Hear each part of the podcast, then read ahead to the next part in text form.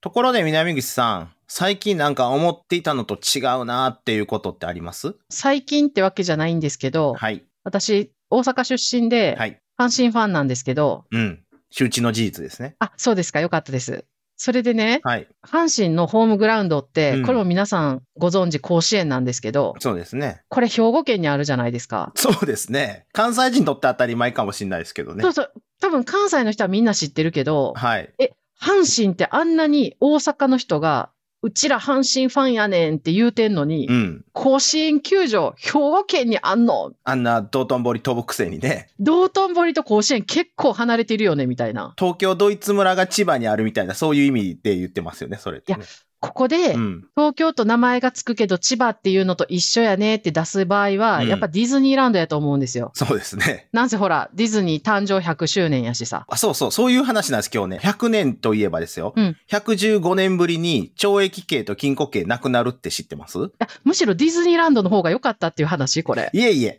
そうですか、そうですか。はい。じゃあ早速いきますかね。は115年ぶりに刑罰が変わって、はい拘禁刑っていう刑罰に変わるんですけど、はい今回はこの拘禁刑についてお話しします。まるちゃん教授の罪な話、市民のための犯罪学。刑事政策犯罪学を専門とする立正大学教授で一般社団法人刑事司法未来の丸山康弘です。同じく南口文です。このトーク番組は一般社団法人刑事司法未来が送るこれまでとは異なった視点から罪と罰を考えるものですニュースでは聞けない犯罪学刑事政策の話について分かりやすく解説をしていきますお堅いテーマですがなるべく親しみやすい形でお伝えできればと思いますよろしくお願いしますよろしくお願いします。丸山さん、今回はその拘禁刑のお話ってことなんですけど、はい公金刑ってすごい簡単に言うと刑務所に入れられることだろうと私としては理解してるんですけどはいそもそも刑務所って何のためにあるものですか、これは難しい質問なんですよね、自由刑を執行するところなんですけど、うんうんその目的とか効果は何なんだっていうことはちょっとこう刑罰の目的効果っていう話と、うん、うん、まあ、刑務所が果たす役割ってまあいろいろちょっと説明が、ね、長くなっちゃうんですけど、まあ、そもそもですけど、うん日本の刑罰の種類って3種類ありまして、はい生命刑と財産刑と自由刑なんですね。うんでまあ、もっと昔行くと、まあ、例えば世界中を見渡すと身体刑があったりとか、うんまあ、流刑があったりとかいろいろあるんですけど、うん、今日本がやってるのは生命系と自由系と財産系なんですよ。うんで生命系っていうのはもう命を奪う刑罰なので、うん、これ死刑ですね今日本でやってるものとして生命系っていうのがあるとすると死刑なんですけど、うんあとは財産系は罰金とか過料とか、うんお金で払ってっていう刑罰ですね。はいで自由刑っていうのの一つにその自由刑を執行するための場所、うん、うん、これが刑事施設、まあ、刑務所だけじゃなく刑事施設なんですけど、うんそのやっぱり代表格といえば刑務所だろうということですかね。まあ今のお話でその自由刑とか、うん財産刑とか生命刑があって、はい、で公金刑っていうのも自由刑だと思うんですけど新しく始まるやつですね。新しく始まる公金刑ですね、はい自由刑なんだと思うんですけど、はい、刑罰はじゃあ何のためにあるのかみたいなところをちょっと聞いていいですかはい、一応まあいろいろ言われてる中で、うん伝統的にトラディショナルな感じで言われてるのは刑罰の目的とかその効果うんとしては4つ言われてるものがあって、うまず応報と抑止と無害化と社会復帰っていうこの4つなんですよ。すごい漢字ばっかりやな。そう、英語で言いましょうか。はい。リトリビューションと、ディタランスと、インキャパシテーションとリハビリテーションです。あー、すいません。ありがとうございます。じゃあ、一個ずつお願いします。はい。応報は、これリトリビューションね。はい。は、規範違反に対する応報なんですね。うんなんかよくやったことに対する仕返しとか、で、こういうふうに考えると、よくなんか被害者のために何かを仕返すっていうようなことを想像されるかもしれないんですけど、うん。基本的には応報っていうのは規範違反に対する報いというか、それを持って補うっていうものが前提にあって、うん。で、よく目には目を、歯には歯をとかって想像するんですけど、あれってなんかこう厳しくうん応報してるっていうイメージを持たれる一般の方は多いかなと思うんですけど、うん。基本的にはあの、ハムラビ法典って、やったことと刑罰との均衡を保とうっていうためのものなんで、うん。実はあの、厳しく罰してやれっていう話ではなくて、うん。うん。なんか何をやっても死刑だとか、何をやっても何々刑だっていうんじゃなくて、うん目には目をだから、奪ったものと同等の、うんそういうイメージで、行き過ぎた刑罰を抑えましょう。むしろ抑える方に使われてたっていうのがハムラビ法典なんですけど、うんこれまあ、これがイコール応報ではないんですけど、はい要はやったことに対する報い。しかもそれは被害者に対する報いというよりは、うん規範違反に対する報復っていうのが応報ですね。うんこれが一つ。はいで、次に言ったのは、ディタランス。これ抑止です。うんいや犯罪の防止というか抑止ですね。うんで、例えば一般予防と特別予防っていうのがあって、一般予防っていうのは、例えば僕がですよ。はい自暴自棄になってなんかこう犯罪を犯したとしますね。誰かを殴りました、道で。はいで、僕が捕まってう、ん。刑罰を当てられました。うんとしたら、あ周りで見てた人、あ、やっぱりイライラしても人殴ったらああいう風に捕まって刑罰当たるんや、やめとこうって思うのが一般予防ですね。うん。うん。で、僕自身が刑務所入ったりうん怒られて、うん。あ、やっぱり人を殴るってこういうことになるんだ、やめとかないとな、次からやらないでおこうって僕自身が思うのは特別予防ですね。うん。うんわかりやすく言うと。はいで、これが予防です。はいで、次に言ったインキャパシテーションっていうのは基本的にはもう隔離しちゃうことなんですけど、うん。まあ、これは刑事施設とか、うんまあ、完全にこう社会から外してしまって、うんどっかの施設に入れちゃって出れなくしちゃうん。うん。う。ので、そうすることで、まあ、直訳するとインキャパシテーションっていう隔離なんですけど、うんそれがイコール、その人からも害が外には出てこないので、無害化って訳されたりするんです。ああ、なるほど。最後に出てくるのが社会復帰ですうね。んリハビリテーション。うん。うん。リハビリテーションだけちょっと目的というより効果、その効果なんじゃないかとかこう言われたりしますけうど、ん大体この4つが世界中で言われたりしますね。その目的を果たすために、まあ、刑務所もあるって考えていいんですよね。そうですね。まあ、うんうんさっき言ってたいろんな、日本には3つ刑罰の体系があるんですけど、うんそのうちの自由刑っていうのが、うんこれも自由刑って言っても、うん社会の中でやる自由刑もあるんですよ。社会内処遇とか、保護観察とかですね。ああ、これも自由刑なんで、そうか。自由刑だからって、うん。絶対に刑務所と、うん。だけとイコールってわけじゃないってことですよね。そうです。うんっていうこともあるし、もうちょっとややこしい話すると、うん。刑が執行されてる人が、必ずしも刑務所にいるわけじゃない。それちょっとさっき刑事施設の一つですって言ったんですけど、なるほど。例えば、拘置所でうん刑が執行されてる人もいて、例えば、未決の状態の人の経理不散、身の回りのことをしたりするっていう人も、うん。うん。刑が確定した人が拘置所にああ、送致されて、刑が執行されるってことがあるので、うんな必ずしも刑が確定した人がうん。刑務所で過ごしてるってわけじゃないっていうのがいくつかあって、今言った、そもそもうん。うん。保護観察だったってこともありますよね。なるほど。だし、刑事施設に入ってたとしても、刑務所以外のうんとこにいるってこともあり得るわけです。そっか。だから、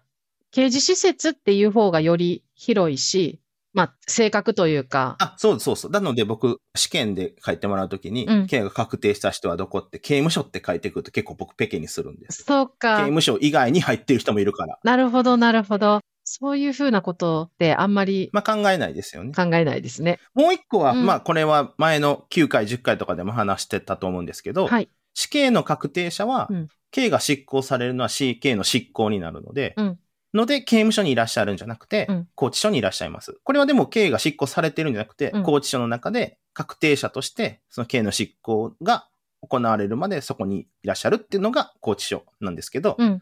まあそういう意味で、それは自由刑が執行されてるんではないですね、その人たちうは。ん。うん。生命刑がうん。確定したんだけど、それが執行されるまで待ってるのは拘置所なんです。なるほど。これちょっとややこしいので今日の話から外しますけど、はいそうじゃなくて、うんあと未決の人たちのが普段いるのは拘置所なんですね、裁判中とか。うん。うん。で、そこにうん刑が執行されて重刑の人もいるってことですなん。か、自由刑っていうと、うん、イメージ的にこう、要は自由を奪ううん、刑罰っうん、て感じがするんですけど、うん、でも、過去の回でもお話、2回目とか14回とかでお話いただいてるように、はい。自由形の時も作業はするんですよね。あしますね。それは刑務所で刑が執行されている時には作業してますね。うんうん。さっきの未決後期の状態の人がいる拘置所。うんで、ここでその未決の人たちの、例えば炊事、ご飯とかうんやったりするやつ。うんこれもやってる人は刑の確定者がうん作業としてやってます。うんうん。そういう意味では未決公金の施設でうんも作業はされてますけど、うんまあ多分多くの人が想定するうん刑務作業って、なんか物作ったりとか、うんよくここで南口さんも好きだと言ってたあのキャピック製品ですよね。釧路の狐ですね。そうそう。そういうのは刑務作業うんうんで。すね。それは刑事施設刑務所でされてますね。うんうん日本だと、うんそういう自由形の中でも、うん。そういう作業する刑罰と、作業しない刑罰があるわけですよね。あります。これが今のところうんで懲役刑と禁錮刑っていうのがありまして、うんうん。で、懲役刑は、うんまあ刑法12条に書いてあるんですけど、所定の作業を行うって書いてあって、うんで、刑務作業が義務付けられているのが懲役刑ですね。うんうん。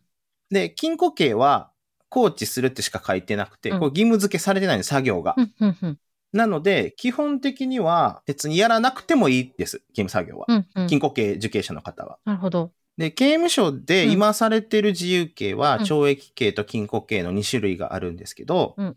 で、懲役刑は刑法12条に放置して所定の作業を行わせるって書いてあるので、うんで、これをもとに作業が義務付けられてるんですね。うん刑務作業が義務付けられてるのが懲役刑。うんうん。で、禁錮刑は13条に書いてあって、放置するは書いてあるけど、うん作業を行わせるって書いてないので、うん基本的には作業自体は義務じゃないんです、禁錮刑の人は。うんうん。だから皆さん刑務所に入ってこう作業うーんとかなんか作られたりとかされてるイメージあるかもしれないですけど、うんうん。あれは懲役刑の人が義務付けされていて、禁錮刑は義務じゃないんです。うん。ただ、じゃあ禁錮の人は作業してないかというと、うんまあほぼほぼ、まあ禁錮の人自体が少ないんですけど、うんただその禁錮の人がじゃあ全く作業しないかというとほとんどの方がされるうんらしくて、うんじゃああのその作業の時間何してんねんって基本的に部屋でピタンって待つことになるんですけど、禁錮刑の人って。それは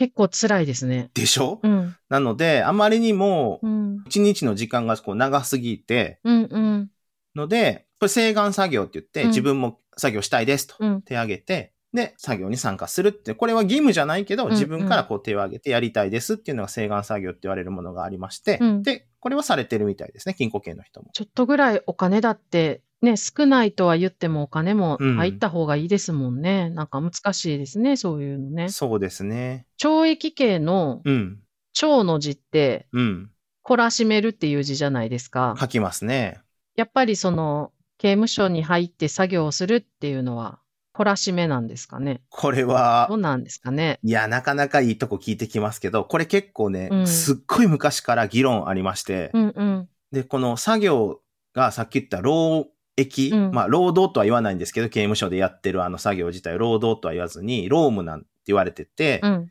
で、あの労務っていうのが、うん。じゃあそれがより懲役に関しては、うん。まあ重たいというか、うん。ハレンチ犯と非ハレンチ犯で分けて昔のこの禁錮刑と懲役刑作るときって、ほで、こう道徳的に非難されるやつがハレンチ犯で、はい道徳的に非難が少ないやつを非ハレンチ犯っていうんですね。あの、思想犯とかそれは非ハレンチ犯ですね。ですよね。うんうん。はい。やるべきものじゃないのにやってしまったとか、故意犯ですね。うんうん。もしくは、こう、守らないといけないものをうんやらなかったとか、うんやったにしてもやらなかったにしても、うん道徳的に非難を受けるやつが懲役っていうものがハレンチ犯としてあって、うんうんこっちにはだから刑務作業が義務付けされるっていう方の組み立てになってるんですよ。うんで、思想犯というか、道徳的に非難されるべきじゃないものには禁錮刑っていうのがあったりするんですけど、うんこれ結構聞いてもらってる方、ちょっと6歩手元にはないかもしれない。まあ、スマホでもいいので、うん。何には懲役があって何には禁錮がないかって刑法を見てもらうとうん面白いかなと思うんですけど、うんうん。で、何が言いたいかというと、より重たいというか、ハレンチ犯、うん。よりこう道徳的に非難されるものは懲役っていうふうになってて、うん。うんで、。こっちには労働というか、労務がうん。刑務作業が義務付けられてるわけですよね。うん。となると、より重たいっていうイメージというか、位置づけになってるんですけど、そうなるとですよ、その次でさっき言いたかったのは、うん。学説というか研究者で揉めるのは何十年と。うん。働くとか労務がはい、罰なんていうことになってくるわけですよね、次。そうですね。でしょで、これが労務が義務付けられてること自体を重たいって考えること自体はおかしいんじゃないかって、これはもう昔から確かに議論されてます。なるほどな。懲役って書いてあると、やっぱり懲らしめなのかなって思って、うんうん刑務所だけじゃないっていうお話だったんですけど、はい。刑事施設うん。で、やっぱり懲らしめられるために、うん。そこに入れられてて、うん。いるのかなってうん。思ったりするんですけど、基本的にはでもね、国際的なスタンダードでいくと、うん、自由刑ってプラスアルファ労役っていうのがついてんじゃなくて、うん、自由が制限されること自体がもう刑罰なんですよ。自由刑として。うん、うん、で、これを公金刑って呼んだりするんですね、うん国際的には。ただ、今回115年ぶりに日本で始まりますよっていう公金刑は、んその世界的スタンダードの公金刑とちょっと違うわけですね。なるほど。で、うん、ちょっとここはややこしいんですけど、うん公金刑って聞いたときに、うん、あ、世界も公金刑だし、日本も公金刑が始まるから、うん、うん、同じもんだなっていうところはちょっと違くって、なるほど。まあ基本的に、すべて世界がそうだっていうわけじゃないですけど、うん基本的なスタンダードは、うんむしろ日本で言うと禁錮刑に近いわけです。あ何かこう義務付けられたものがくっついてるんではなくて、うん自由が制限されうてん施設にいるって、これが拘禁刑なんです。うんうん。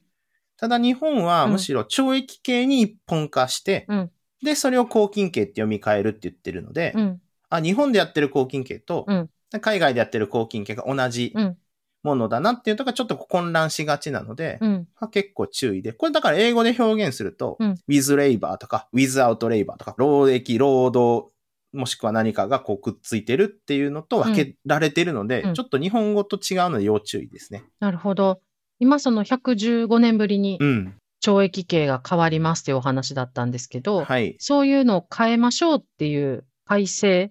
は、うんなんでそういう話になってきたんですかこれはまあ、基本的には刑務所のあり方ってね、今、うん南口さんが疑問を持たれたように、うん。誰のためにあんのかとか、何のためにあるのかとか、うん。じゃあそこでの主体は誰なんかとか、うん。国が管理するための法律なのかとか、監獄法がね。うん。もしくは新しく韓国法から変わった刑事施設必修用者処遇法とかうん。が国が管理するためか、それとうもん中にいる必修用者の権利を確認するための法律なんかとか、うんこれもいろんな学者であったり、実務家であったり、うん。もちろん本人たちも含めてうん、こういろいろ議論がなされてきている部分があって、うん。で、じゃあ何のための法律か何のための施設かっていうことはずーっと議論されてきてるんですけど、うん。うん。ただ今回この抗菌系に具体的に変わっていくきっかけっていうのは、一つは、うん。いろんな要因があるんですけど、はい例えばですよ、そのうちの一つだと言われてるのが、うん成人年齢の引き下げをするかどうかっていうのは少年法の。はいで、仮に引き下げたとして、うんじゃあ18歳、19歳が特定少年という名前になったんです。これ、あの少年法は結果的には下げなかったんですけど、はいただ別の介入するって話になってきて、はいとすると、従来成人に与えてた刑罰とは別のうん、改善構成を図るためとか、健全育成を図るための、うんいわゆる刑罰とは違った、うん構成を図るための介入をうん18歳から25歳ぐらいまで別の枠で作ったらどうかみたいな議論が始まってきたんですよ。なるほど。で、結局はさっきも言ったとおり引き下げなかったんですけど、うん。うんじゃ。あ今度こう自由形のあり方うをんこうどう変えていくかっていうのがこう議論に変わってた。これが一つですね。なるほど。で、もちろんさっきも言ったよううんうにん何十年と続く刑務所は何なんだっていう議論もずっと続いていたので、はいで、この辺をどういうふうに議論していくかって流れで出てきたんですよね。なるほど。そういう流れの中にですよ。はい。以前、第11回の時うんなんかにお話があったような、はい。福祉的な何か助けがあった方がうんうんうんいい方たちが結構刑務所の中にいらっしゃるとかっていう話をはい11回でうんしていただいたと思うんですけど、うんうんそういうのも流れの一つだったりするんですかそうです、そうです。で、結局、うん一律的に、まあそういう背景もありつつ、んじゃあ現場の声としては、うんうん結局なんか一律刑務作業をさせてるっていうのがあって、うんで、それがさっきも言ったように義務なんで、懲役刑になった人っていうのは。うんとすると、作業させないわけにいかないんですね、うん刑事施設としては。うんとすると、じゃあ指示通り動けて、じゃあ例えばこのミシンやってくださいねとか、うんうんこれの木をこう彫刻刀で彫ってくださいねとか、うん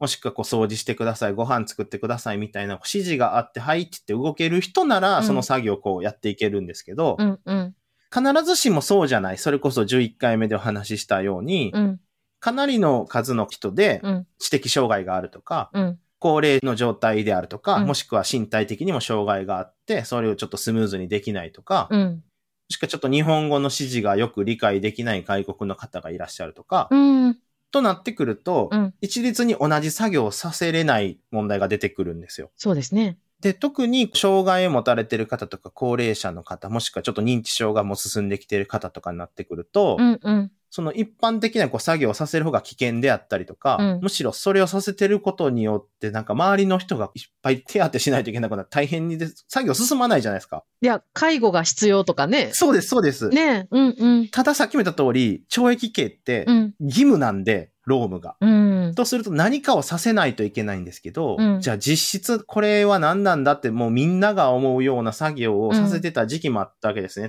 例えばなんかこう紙を破りますとか、うんうんティッシュを丸めますとか、うっんうんていう、でも作業はさせないといけないからっていうのでやってたんですけど、うんこれをもう少し作業義務というより改善構成に役立つ作業であったり、うんうん指導であったりっていうことをもっとその経営の個別化というかその人に合ったうん社会復帰に役立つようなものをやった方がいいんじゃないかっていう議論も同時にされたんですね。うんそれがさっき言ったやつと別の要因のやつで。うん。ってなった時に、今回のこの法改正の中では、うんそういうふうな障害持ってられてる方とか、うん高齢者の方にやってたこう義務付けに対して、うんむしろ懲らしめじゃなくて、うん出所後、もしくはちょっとリハビリのようなものに近かったりとか、うん。うん。もしくは社会で役立つようなうんスキルとかうん。をつけてもらうっていうのうがんできた方がいいんじゃないかっていうので、こういう話が進んだっていうのもありますね。そういういくつかの話の流れだったり議論があって、うんこの115年ぶりっていうことなんですけれど、はい。ちょっと具体的にどう変わったかを、うん。ちょっとここで改めて伺っていいですかもちろん、えっと、ちょっとここ解説といううか、ん説明チックになるので、うんぜひそういう条文をネット上とかでも、ちょっと時間があるときに見てもらいたいんですけども、うんさっき言った、あの、ちょっと正式に言うと、刑法12条っていうのがありまして、はい今、現行法ですね、今のやつね、うんは、懲役刑のことが書かれていて、うん懲役は無期及び有期とし、有期懲役は1月以上20年以下とする。うんで、2項に、懲役はうん刑事施設に放置して所定の作業を行わせるって書いてあるわけです。うんうで、ん。これがさっき言った作業を行わせるって書いてあるので、うん作業義務付けになってあるんですね、懲役刑が。うんうんうんこれが改正されて2025年の6月から始まると言われているのが、刑法うんが新しい12条に変わりまして、うんで、拘禁刑は無期及び有期とし、うん有期拘禁刑うはん1月以上20年以下と、その期間は一緒ですね。うんで、2項に、今度拘禁刑は刑事施設に放置すると。これ放置するって、さっきのは放置して所定の作業を行わせるって書いてあるんですけど、うん放置するだけで2項が終わったんですね。うんうんで、3項にうん、拘禁刑に処せられたものには、ここからです。改善構成を図るため、必要な作業を行わせ、または必要な指導を行わせることができるっていうのが入っていました。これが大きな違い。なるほど。で、改善構成を図るためっていう文言が入ったっていうことですね。うんうん。これは懲役刑がこう変わったんですけど、で、禁錮刑そのものはもう廃止されて、うん拘禁刑っていうものに一本化されるということになります。で、これが2025年にうん始まるので、うんこれ115年ぶりだっていうことになってくるわけですね。ちょっとまだ先のことのようなので、はい。まだわからないかもしれないですけど、はい。拘禁刑ってじゃあ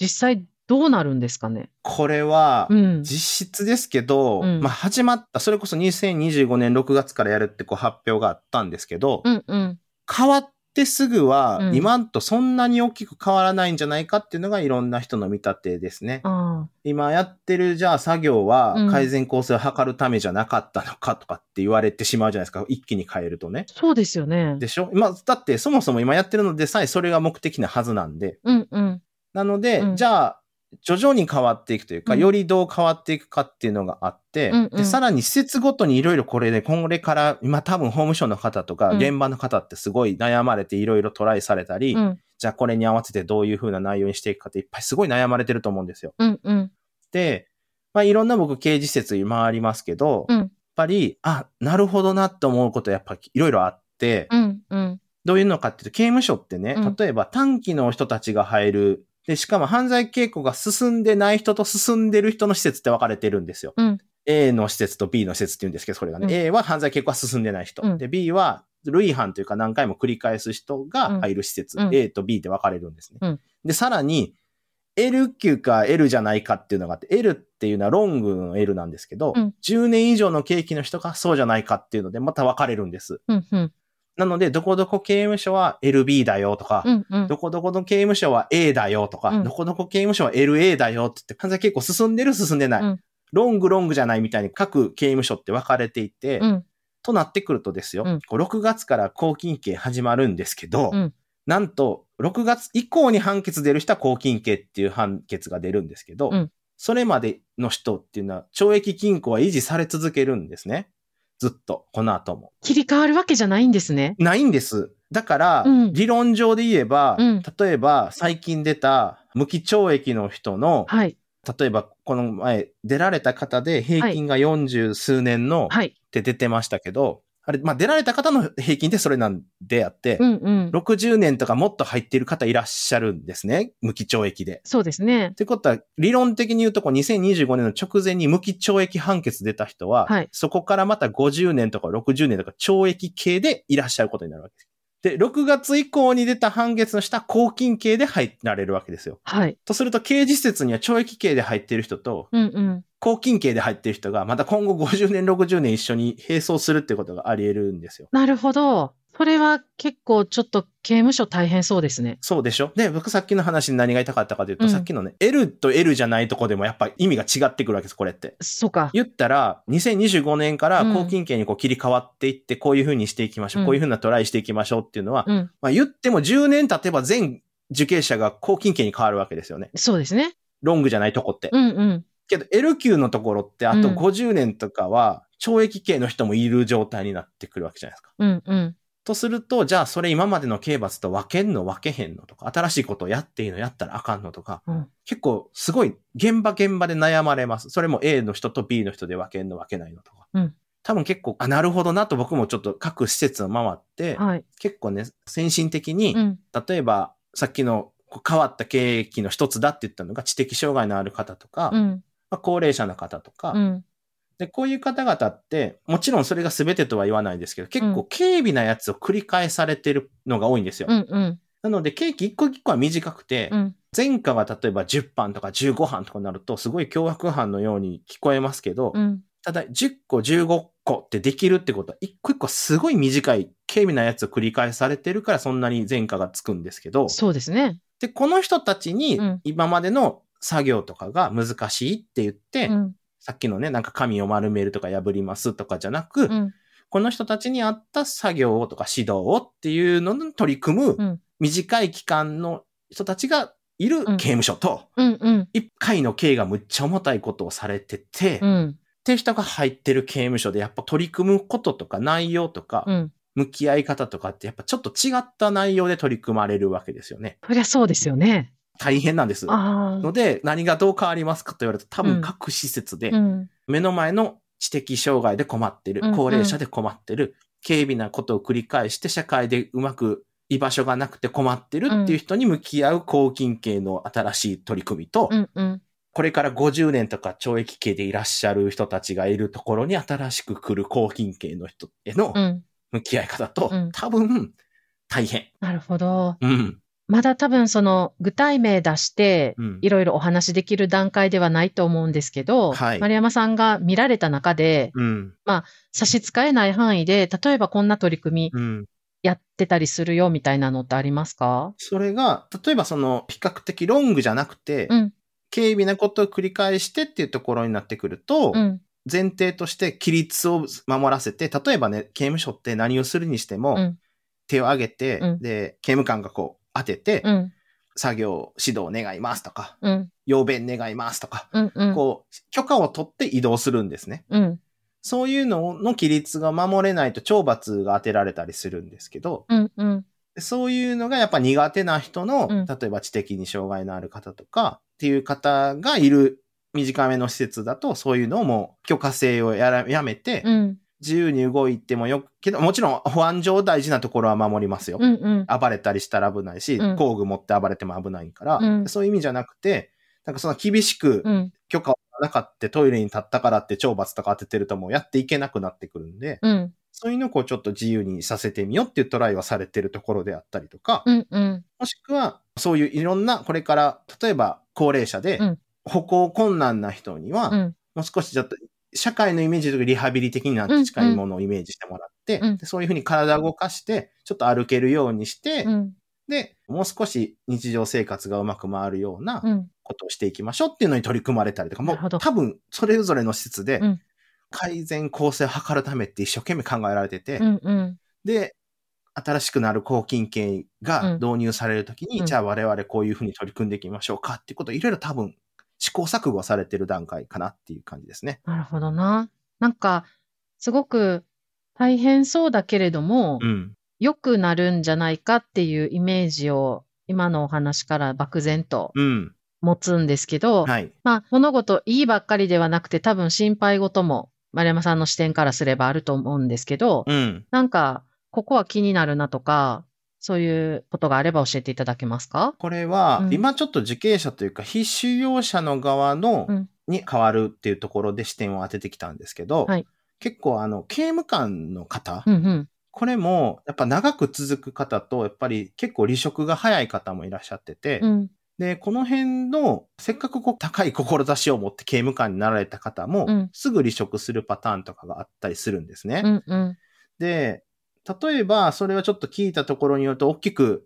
矛盾するというか、全員が同じ思いではないので、もちろん。うん、もちろんね。それぞれの理由があるんですけど、こううん大きく真反対の意見が出てきたりして、はい例えば、人の立ち直りとかうん、改善構成とか、こう社会復帰とかを支援したいっていうので、うん。そういう保安職なんだけど、そういうとこに就いたところ、うん結構規律厳しくうん。管理して、うん。何やってんだみたいな、その障害持ってる人にも怒鳴らないといけないみたいな、うんこの保安前提の中でう、ん。で、懲罰を当てていくみたいなのがしんどいと。うっん。ていう人もいるし、うん真逆で、うん。保安というか、厳しく管理して、うんやっぱ犯罪をやった人に対しては、まあ一応厳しく向き合うために、このうん。うん。仕事を選びましたっていう、自分は正義を守りたいんです、みたいな志で来たけど、うん。やってることが介護施設の介護みたいじゃないか、これは、みたいなことになって、さっきと真反対ですね。うん。うん。で、自分がやりたいのはこういうことじゃなくて、実態と理想とが合わないっていうふうにこうやめられていく方といらっしゃるんですよ。なるほど。なので、まあこういうところのニ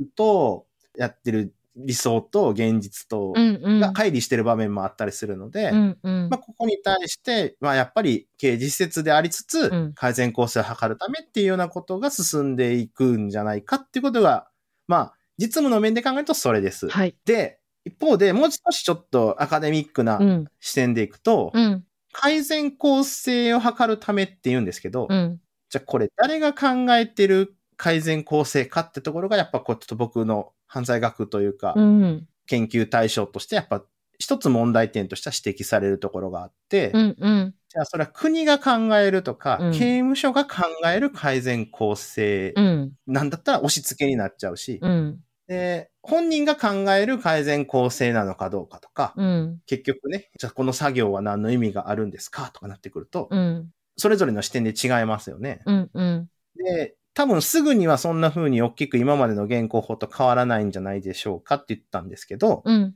じゃあ実質的なもうちょっと具体例でいくと、うん。水上でご飯作ってる人、うん別にこれをやりたいんじゃなくて、この人は例えばプログラミングとかの能力が抜群に高い人で、うん。うん。自分はそういうことじゃなくてプログラミングしたいんですって本人のニーズとしてね。うん。で、社会で出てってもその方が能力が発揮されるのにって言っても、うん。その水上を任され、指示通り動けてちゃんとできる人なんで、うんそういう経理不産的なことが依頼され、それってでも刑事施設の回すためのものじゃないですか。そうですね。じゃあ刑事施設のニーズですよね。っうん。てなってくると、いや、これが改善構成なんだって多分言います。僕も刑務官というか、国であったり施設側だとしたら、いや、これをうん何でも社会ってやりたいことだけやってうん。生活できるわけじゃないし、うん。やりたくないことも我慢して仕事としてやっていくってことも、うん。長い目で見れば、あな君にとっての改善構成だし、社会に役立つよって説明すると思うんですよ。うん。うん。で、これも間違いだとは言わないですけど、うん。で、これ言い出すと、うんじゃあ何でもなんか、いや、これ君のためになるんだよとか、そうですね本。人のニーズはちょっと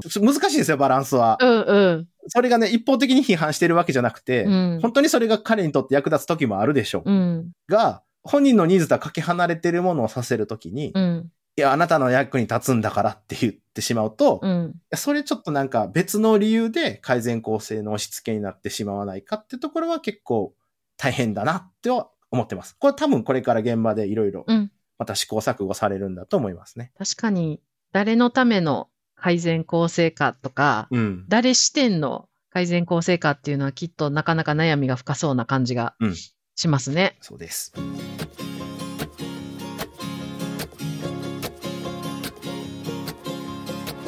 さてここで犯罪学をもっと身近に感じてもらうために犯罪学の観点からエンタメを見ていきたいと思います。今日は山本ジョージさんの極早期と類犯障害者をご紹介します。極早期は衆議院議員だった山本譲二さんが2期目の当選後の2000年9月に起きた政策秘書給与の流用に関する事件で2001年の2月に実刑判決を受けられたんですね。でそれで433日刑務所に入られました。でこの獄中での生活を書かれた本になります。で牧草記は2004年の第3回新潮ドキュメント賞を受賞されていますね。はい、で刑務所の中のイメージって皆さんが持ってるのって、うんこれの本の以前っていうのは、まあ、今でも多くの人はそうかもしれないんですけども犯罪者の集まりで,、うんでとんでもなく社会の中で危険な人が入っていてとか、うんっていうちょうど刑事政策暗黒時代と僕がよく言っている、うん